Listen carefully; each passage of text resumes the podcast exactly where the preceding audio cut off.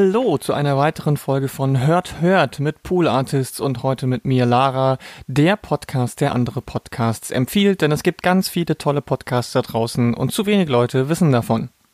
In der letzten Folge hatte euch ja Paula den Reise Reportagen-Podcast Reisepassnummer empfohlen. Jetzt geht es wieder zurück in deutsche Gefilde, zumindest deutschsprachig, auch wenn es dann etwas internationaler wieder wird und äh, interkultureller und auch hier viel zu lernen und Neues zu entdecken gibt. Denn ich möchte euch heute Diaspora Asia vorstellen, was natürlich ein Wortspiel ist aus Diaspora und Asia, also Asien. Und in diesem Podcast geht es um asiatische Identitäten oder asiatisch-deutsche Identitäten in postkolonialen Kontexten in Deutschland. Das klingt erstmal total kompliziert und komplex, aber bezeichnet einfach nur sehr treffend das, ähm, was viele Leute, die hier wohnen, ähm, jeden Tag empfinden oder erfahren, gerade wenn sie eben aus asiatischen Kontexten kommen oder asiatische Migranten sind oder eben Kinder von asiatischen Migranten, Migrantinnen sind.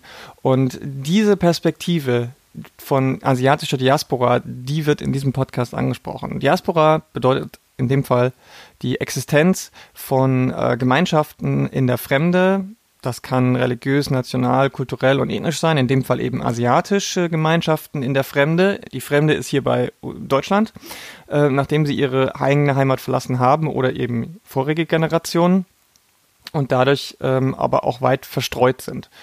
Im übertragenen Sinn oder umgangssprachlich heißt es auch häufig einfach die lebenden Gemeinschaften selbst, die in diesem Gebiet sind. Der Fokus von diesem Podcast liegt auf Empowerment. Also weniger ein Podcast, der mir als weiße Person jetzt erklären soll, ähm, was alles abgeht, sondern es geht eher darum, dass es ein Podcast von asiatisch-deutschen Menschen ist für andere asiatisch-deutsche Menschen. Also es Menschen. Also es soll so eine Art ähm, ähm, Mächtigungsgefühl geben, Be Selbstbewusstsein stärken, so eine Art Safe Space auch nach draußen tragen über diese Form des Podcasts, was natürlich auch total passend ist zu dem Medium-Podcast, weil Podcast ja einfach überall gehört werden kann. Und gerade wenn eben viele Leute verstreut über ein großes Gebiet wie in Deutschland leben, dann ist es schwierig, vielleicht, ich sage jetzt mal, Menschen sich mit Menschen auszutauschen, die eine, die eine ähnliche Erfahrung machen oder gemacht haben oder mit Problemen zurechtzukommen, die auf diese asiatisch-deutsche Identität zurückzuführen sind. Und da ist ein Podcast natürlich einfach super, weil da können diese Leute sich zusammenfinden, connecten und äh, verbinden.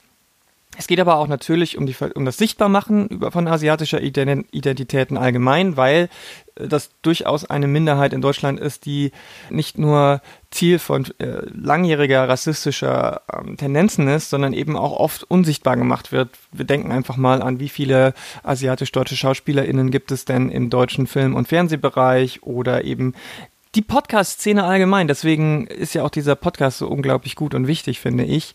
Denn ähm, ich, es gibt wenig Podcasts da draußen mit oder von asiatisch-deutschen Menschen. Die, die, die es gibt, sind leider noch viel zu unbekannt. Und deswegen natürlich auch diese Empfehlung heute von mir. Und das machen zwei Menschen und die stellen sich jetzt mal kurz einfach selber vor. Wir kommen ja alle aus sehr unterschiedlichen Perspektiven. Also ich würde es voll spannend finden, wenn ihr so ein bisschen erzählt, ähm, wie ihr euch im Rahmen von so asiatischen Identitäten identifiziert und seit wann das so ist und wie ihr da hingekommen seid oder was ihr unter bestimmten Begriffen, die ihr benutzt, versteht. Ähm, ich habe ja auch schon im Intro gesagt, quasi in unserer Folge 0, dass ich mich also zurzeit eher so als philippinischer Deutscher, als, als asiatischer Deutscher verstehe. Ähm, dabei geht es irgendwie um Sichtbarkeit innerhalb, also für mich selbst, wie ich Sichtbarkeit herstellen kann, wie Sichtbarkeit aber auch so von der philippinischen Diaspora, sowohl irgendwie in, in einem Kontext weißer Mehrheitsgesellschaft, aber dann auch in dem Kontext von Repräsentation innerhalb marginalisierter Communities ähm, ist. Und genau, ich glaube, ich würde am Anfang gerne dazu sagen, glaube ich, dass ich auch mh, mm, ich oder meine Familie auf den Philippinen dort zu einer, also ich bin, meine Familie lebt dort in der Metropolregion. Wenn ich dort bin, äh, bin ich da. Ich fühle mich auch, als wäre ich da aufgewachsen. Ähm, also ein Stück weit, weil wir jedes Jahr irgendwie da sind, da waren. Ähm, aber da schon nochmal eine krasse, mh, mm, so, so eine krasse, mh, mm, ja, zum einen, weil ich weiß gelesen werde, zum anderen aber auch innerhalb, also der Peripherie auf den Philippinen nochmal was anderes ist, dass meine Familie dort krass privilegiert ist im Sinne von, äh, wir gehören keiner marginalisierten Gruppe von Menschen auf den Philippinen zu, so. Und da gibt's auch nochmal super viele, also es sind über 7000 Inseln, gibt's einfach nochmal super viele Menschen, ähm, denen es da ganz anders geht. Also ist, glaube ich, auch wichtig anzusprechen, dass ich so eine, äh, ja, hier eine Diaspora-Position auf jeden Fall habe, die nicht so sichtbar ist, aber auf den Philippinen andersrum eine ähm, sehr sichtbare und sehr, ja, so eine dominante ähm, Rolle meiner Familie. Äh, genau.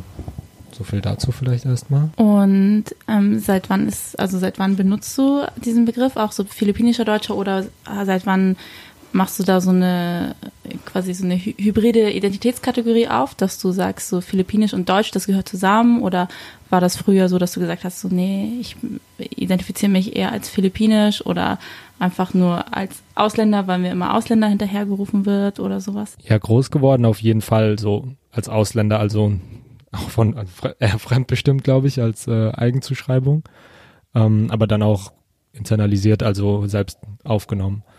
Ähm, ich glaube, dieses, also mit diesem philippinischen Deutschen werfe ich, glaube ich, so gar nicht so viel um mich rum. Einfach. Ich glaube, das ist was, was für mich wichtig ist. Ich habe gar keine Lust, Deutsch zu sein, so überhaupt nicht. Ähm, aber sowohl auf der einen Seite, um zu sehen, was für gewisse Privilegien ich habe, hier mit sicheren Aufenthaltsstatus und deutschen Pass zu leben, um das sichtbar zu machen. Auf der anderen Seite aber auch zu sagen, so ich habe nicht weniger ein Recht hier zu sein. Also auch auf dem Papier äh, ist es so, ja, eine, weiß nicht, eine, so ein Ausbrechen, glaube ich, aus diesem weißdeutschen Ding und das ganz klar anzusprechen, so ein, ja, so ein Brechen mit äh, bestimmten Vorstellungen, wie Deutsch sein funktionieren kann und wie halt nicht auch in der Sprache sichtbar zu machen. Aber genau, ich glaube, dieses Philippinisch-Deutsche ist eher für mich eher als was, was ich mir politisch auf die Fahne schreibe. Und bei dir? Ja, das ist eigentlich äh, ich finde es interessant, wie, ähm, wie sich unsere ähm, Herangehensweisen ähneln, aber man irgendwie im, im Endeffekt auf so unterschiedliche ähm, ja, Lösungen für sich selbst kommt. Ähm, ich habe ähm, ganz lange ähm, mit einer Identität äh, gestruggelt, weil meine Familie halt extrem ähm, Migrationsgeschichte hat. Über die letzten vier Generationen gab es so viel Migration über vier Länder, vier Regionen, drei Kontinente, dass ich das nie für mich selber sofort entscheiden konnte. Und dann habe ich aber ein bisschen auch ähm, mich nach ähm, Fremdzuschreibung gerichtet. Ich werde gelesen als Inderin und habe irgendwann für mich beschlossen, okay, ähm, wie machen es eigentlich andere, die als Inderinnen gelesen werden? Und habe mich da so ein bisschen ähm, im äh, britischen und äh, US-amerikanischen und kanadischen Kontexten so ein bisschen umgehört. Und da gibt es halt äh, dieses Label ähm, South Asian.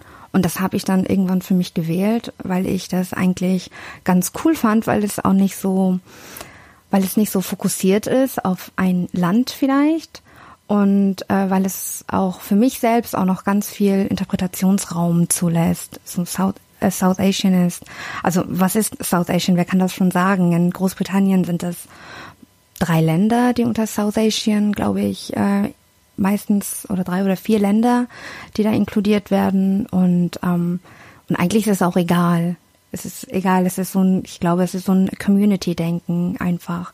So auf der einen Seite, ähm, du gehörst, du weißt, du gehörst nicht zur Mehrheitsgesellschaft, du bist marginalisiert und auf der anderen Seite so, wer gehört noch dazu und es ist eigentlich egal, ob du aus Sri Lanka bist oder aus Pakistan oder Afghanistan. Wenn du dich South Asian labelst, wir haben irgendwo irgendetwas gemeinsam. Und das, dafür habe ich mich dann entschieden.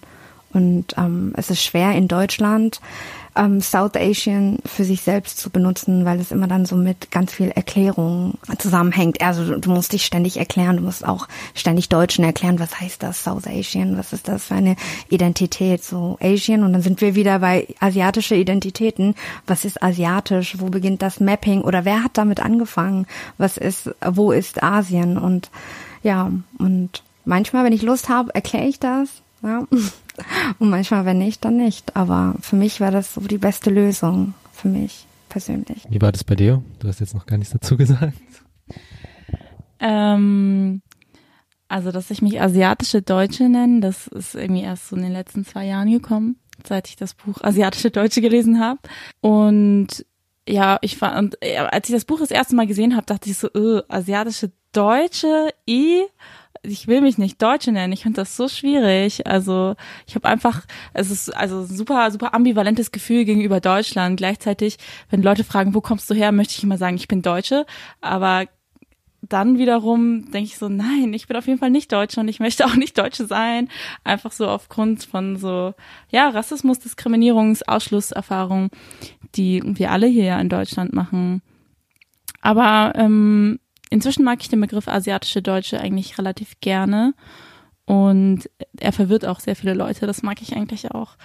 Und ich finde es auch wichtig, um nochmal eine vielleicht explizitere Kategorie zu benutzen als allgemein nur POC, um auch bestimmte Sachen sichtbarer zu machen und vielleicht auch um mit so einer gewissen Vorbildfunktion auch für andere Leute, die sich potenziell asiatisch-deutsche labeln möchten, irgendwie da ranzugehen und auch ähm, diese Personengruppe vielleicht so ein bisschen mehr politisieren oder in politi politisierten Räumen sichtbarer zu machen um, und dann eben auch diese Perspektive, aus der ich spreche, so ein bisschen mehr zu markieren.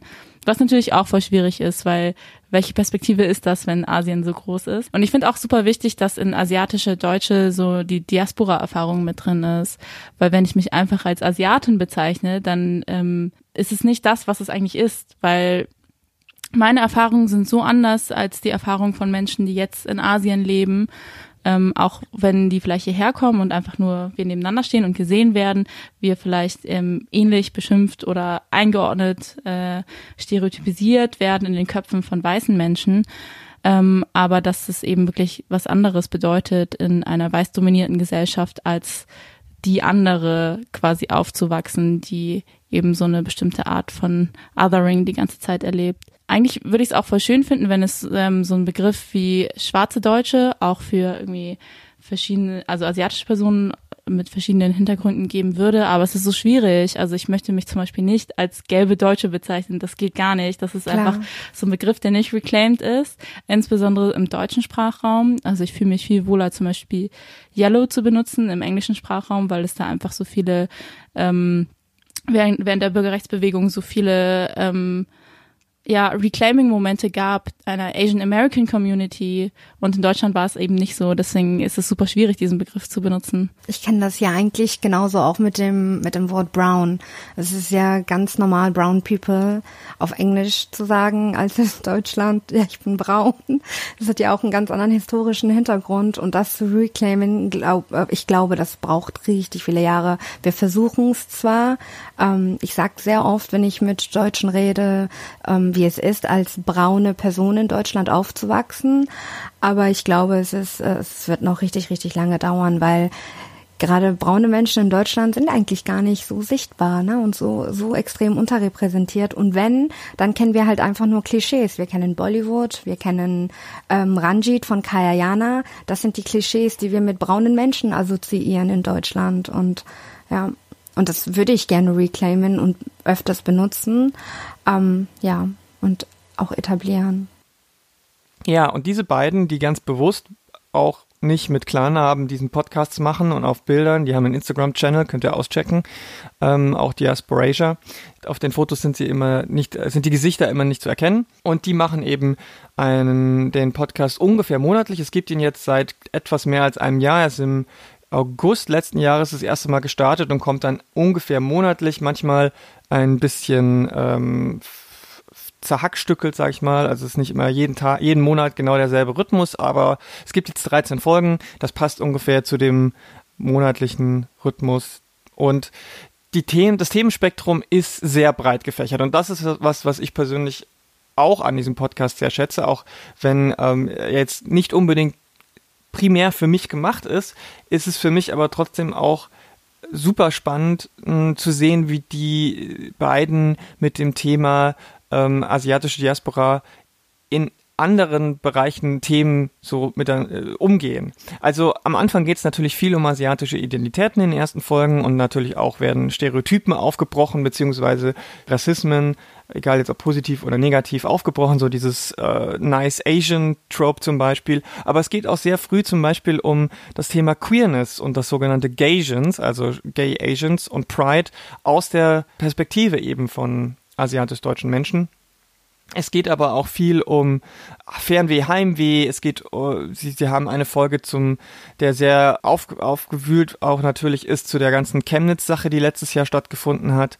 Manchmal werden, werden auch singuläre Sachen besprochen, wie zum Beispiel der äh, Film Crazy Rich Agents. Aber es geht auch um Themen wie nachhaltigen Aktivismus. Da haben sie gleich mehrere Folgen zugemacht.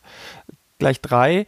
Und das ist natürlich allgemein super spannend, aber diese Verwobenheiten eben von unterschiedlichen gesellschaftlichen Themen, das ist das, was die beiden unglaublich gut machen, was mir auch oft in vielen anderen Podcasts, die sich mit Politik äh, und Gesellschaft ein bisschen auseinandersetzen und ähm, die auch oft kritisch sind, sei es jetzt eben ähm, links, feministisch, wie auch immer ihr das nennen wollt, da fehlen mir oft dann diese, diese Verwobenheiten, also nicht nur andere Perspektiven mitzudenken, sondern auch, was es bedeutet, wenn diese Perspektiven zusammenkommen und ähm, dass sich daraus eben noch neuere andere Sachen entstehen und nicht nur eine bloße Summe der einzelnen ähm, Sachen entsteht. Und das finde ich halt super und das machen die beiden oft in so einem, na, das ist ein Gesprächspodcast, der jetzt nicht total durchkonzeptioniert ist, sodass sie alles nur ablesen, was das Ganze ähm, sehr angenehm macht. Das ist ähm, nicht so steif. Es ist manchmal ein bisschen rantig, aber es ist auch manchmal ein bisschen wissenschaftlich. Also diese Mischung auch wieder ist, ist total gut gemacht. Es ist äh, sehr hörbar. Die Folgen sind relativ lang, meistens über eine Stunde. Manchmal sind sie ein bisschen kürzer, so 40, 45 Minuten, aber solltet ihr auf jeden Fall immer einplanen, wenn ihr die Folge am Stück hört. Und die sind so, also da steckt so viel drin, dass man diese Folgen locker zwei, dreimal, viermal hören kann und immer wieder was Neues rauszieht, weil einfach wirklich ähm, auch viel Gutes gesagt wird. Auch, weil sie das oft mit Gästen machen. Ähm, die haben sich oft Gäste eingeladen, gleich in der ersten Folgen, vollen, äh, Folge zu asiatische Identitäten haben sie jetzt, ähm, das habt ihr auch gerade so ein bisschen gehört, da war auch schon ein Gast, eine Gastperson dabei, nämlich Ash, die ja auch auf Twitter sehr aktiv ist und immer wieder auch für ihren Aktivismus ordentlich einstecken muss. Und äh, das zieht sich dann so durch die Folgen durch. Zum Beispiel auch zu dem Aktivismus-Thema haben sie eine, ein, zwei tolle Leute dabei und da möchte ich euch jetzt noch gerade mal ähm, aus, dem, aus der dritten Aktivismus-Folge was äh, einspielen, denn da zeigt sich auch nochmal diese, gerade dieses Perspektivending, was die beiden ModeratorInnen des Podcasts selbst auch dann selbstkritisch hinterfragen. Und da ähm, möchte ich euch noch eine kurze Sache von vorspielen. Für mich habe ich das Gefühl, irgendwie, ich war in viele Gespräche, wo ich natürlich nicht meine also damalige Klassenzugehörigkeit nicht thematisieren wollte, sozusagen als Working Class. Oder Menschen sind davon ausgegangen, dass ich nicht von einem Working Class Background komme. Ne? Ich kam ja erstmal in Frankfurt an, ich war in der Uni als wissenschaftliche Mitarbeiterin und war das voll, okay, das ist voll privilegierte Inderin her, britische Inderin, der jetzt hier unterwegs ist und will antirassistische Arbeit machen, ja. Und so mit der Sprache und noch mit dieser ganzen Klassenfragen und die Klassenunterschiede, fand ich, das hat mich ein bisschen, ich habe also, sagen wir mal so, ich habe ganz viele Sachen in Frage gestellt, weil ich habe mit vielen gearbeitet, die auch so eine Mittelschichtzugehörigkeit haben. Ne? Und es gab so Themen, wo ich gedacht habe, das, das, das können die Menschen auch nicht verstehen, wenn man nicht von seinem Working Class Background kommt. Und ich habe das Gefühl, das Thema Class ne, oder Klassenzugehörigkeit muss auch viel mehr in die Analyse kommen, finde ich. Ne? Also ich ähm, Genau. Das war mir wichtig, erstmal das zu sagen. Ich denke, es kann sich mehr entwickeln in unserem Gespräch, aber mm, ähm, das ist ein großer Frust, äh, der bei mir ist. Aber ich habe das Gefühl, Klaas wird äh, ganz oft nicht thematisiert. Mhm. Also, ähm, und hm. ich finde es voll spannend, dass du das sagst. Ich glaube, wir haben da auch in unserem Podcast noch nie drüber gesprochen, tatsächlich. Ich glaube auch nicht. Hm. Und ich habe so, genau aus so einem Hintergrund, wo ich so Anfang der Politisierung ging es halt sehr viel oder in, vor allem in weiß, weißen linken Politkreisen nur um Klasse und das wird auch sehr rassistisch voll oft, weil mhm. von wegen nur Nebenwiderspruch und so ein Zeug halt. was ich auch, also genau, auch auf einer akademischen Ebene absolut nicht sehe, aber ich zum Beispiel, ne, dass ich irgendwie geklaut habe, nicht weil ich mir nicht, also nicht weil ich Bock drauf hatte, sondern weil ich mir Sachen nicht leisten konnte und sowas. Und die Erfahrung, wie es ist, keine Ahnung, mit, mit dem Ofen zu heizen, weil wir uns Heizöl nicht leisten konnten, mhm, und mhm. den Ofen aufzumachen, ist für mich so ein genauso großer Teil wie meine braune Haut oder sowas. Ne? Es mhm. ist halt eine ja. Sache, die immer, immer mitschwingt und auch im Politischen voll viel. Und ich rede gar nicht über, keine Ahnung, wir machen eine Klassenanalyse nach Marx, sondern mhm. wenn wir Politik auch aus Erfahrung und Erfahrung als Ressource sehen, die irgendwie nicht gehört wird. So habe ich ganz, ganz, ja, voll. Und ich glaube, wir reden ja viel über so, so Kritik, Selbstkritik und so, wenn wir äh, untereinander sind, die letzten Monate und Jahre vielleicht. Aber spannend, dass wir das, also dass ich auch jetzt erstmal höre quasi von dir und mich so voll ja, wiederfinde gerade. Ja, ja, weil ich habe das Gefühl, irgendwie jetzt, wenn man, wie gesagt, wenn man, ähm, man hat jetzt einen Schnappschuss äh, von, von meinem Leben, ne? Also wie, was ich jetzt alles mache, die Tätigkeiten, wo ich lebe und wohne und so weiter. Aber ich finde, es gibt auch ganz viele andere so braune Personen so in Deutschland. Ich, ich merke auch, ich bin in ganz viele Gespräche mit ähm, anderen braune Feministinnen ähm, in Deutschland die auch genau das Thema anspricht. Es ist sehr interessant, ja. Also auch wenn wir sehr divers sind, von unserem kulturellen Hintergrund und so weiter, als braune Desi-Frauen. Desi ist ein Begriff, den wir nutzen, wenn Menschen aus Südasien kommen, als braune Personen sozusagen. Ganz oft eigentlich mehr so in Nordindien oder Pakistan oder auch in Indien benutzt äh, wird. Ähm, und es wird auch ganz viel in der Diaspora benutzt, wenn man sagt, wenn man Desi ist. Also, dass man weiß, diese braune Personen aus diesem South Asian Subkontinent herkommen. Und das Thema Class. Und ich habe auch, ich würde jetzt ein kleines Shoutout machen an Sabura in Berlin, ähm, die das auch genauso thematisiert. Also diese ganze Geschichten, die wir auch mittragen, mit dieser ganze, also unsere Eltern als Arbeitermigrantinnen, sei die in Deutschland oder meine Eltern in England, die wirklich in die Fabriken gearbeitet haben oder bis heute und so und und wie wir durch so diese Isolation in diese weiße Mehrheitsgesellschaften, ich kenne auch so viele braune Frauen, die wirklich so auch in Orten aufgewachsen sind, auch wo die nur mit so weiße Deutschen unterwegs waren oder ich damals mit äh, weiße EngländerInnen und wirklich mit dieser ganze Rassismus erstmal zu kämpfen und auch mit dieser ganze, ja, in solche Vierteln auch aufzuwachsen, ne, wo es nicht so viele Ressourcen gab und so weiter. Ich möchte nur sagen, es fehlt in der Analyse und das stimmt. Ich finde das voll wichtig. Ähm, und ich denke auch, es gibt, ich will nicht so akademisch werden, aber ich finde die Arbeit von Aftar Bra damals, Aftar Bra ist eine, so ich sage immer, the Godmother of South Asian Diaspora UK, hat sie ganz viel tolle Literatur produziert damals, also bis heute natürlich auch, ähm, in der 80er, 90er über das Thema Intersectionality und Power. Ne? Also, und hat sie auch ganz viel zusammen auch mit Anne Phoenix, ähm, auch eine schwarze Akademikerin, den Erziehungswissenschaften auch unterwegs ist, äh, haben die ganz viel über das Thema auch Class und Intersectionality reingebracht von südasiatische Communities und schwarze Communities. Ähm, Finde ich voll spannend. Ja, und die Person, die dieses Mal zu Gast war, die ihr auch gerade gehört habt, das ist Harpreet, die selber ja in Großbritannien, in England groß geworden ist und dann jetzt seit, seit einigen Jahren in Deutschland lebt und natürlich dadurch so viele unterschiedliche Perspektiven mitbringt und das eben erwähnte Thema Klasse, was in Deutschland ja echt auch noch viel zu wenig thematisiert wird und gerade jetzt vielleicht in der politi politischen Lage vielleicht mehr in den Fokus rücken sollte. Deswegen finde ich das auch super, wenn da auch das nochmal so reinkommt und das passiert oft auch über tolle Gäste und das liegt aber auch daran, dass man sich eben Gäste in den Podcast einlädt, die man, die sonst auch nicht so in der Podcast-Szene vielleicht so viel vorkommen. Und das ist eine große Stärke auch dieses Podcasts. Und ich bin, bin wirklich froh, dass ich diesen Podcast anhören darf. Und ich hoffe, ihr habt jetzt auch ein bisschen Bock bekommen auf diesen Podcast. Und ihr könnt den ganz normal über eure Podcast-App abonnieren. Es gibt ihn auf Podigy, es gibt ihn über Apple. Und wenn ihr die Leute unterstützen wollt, die haben auch einen Patreon-Account, wo man ein bisschen Geld spenden kann, weil die das natürlich, das ist ein unabhängiger Podcast, die bekommen da kein Geld von irgendjemandem, die sind nicht gesponsert. Also ich hoffe, ich konnte euch diesen Podcast ein bisschen ans Herz legen. Und ja, ist manchmal äh, gibt es eben auch Podcasts, die, ähm, sage ich mal, jetzt nicht immer nur so total Spaß und primär für den Wissensgewinn von unserer weißen Mehrheitsgesellschaft im Pod, in, in Deutschland sind.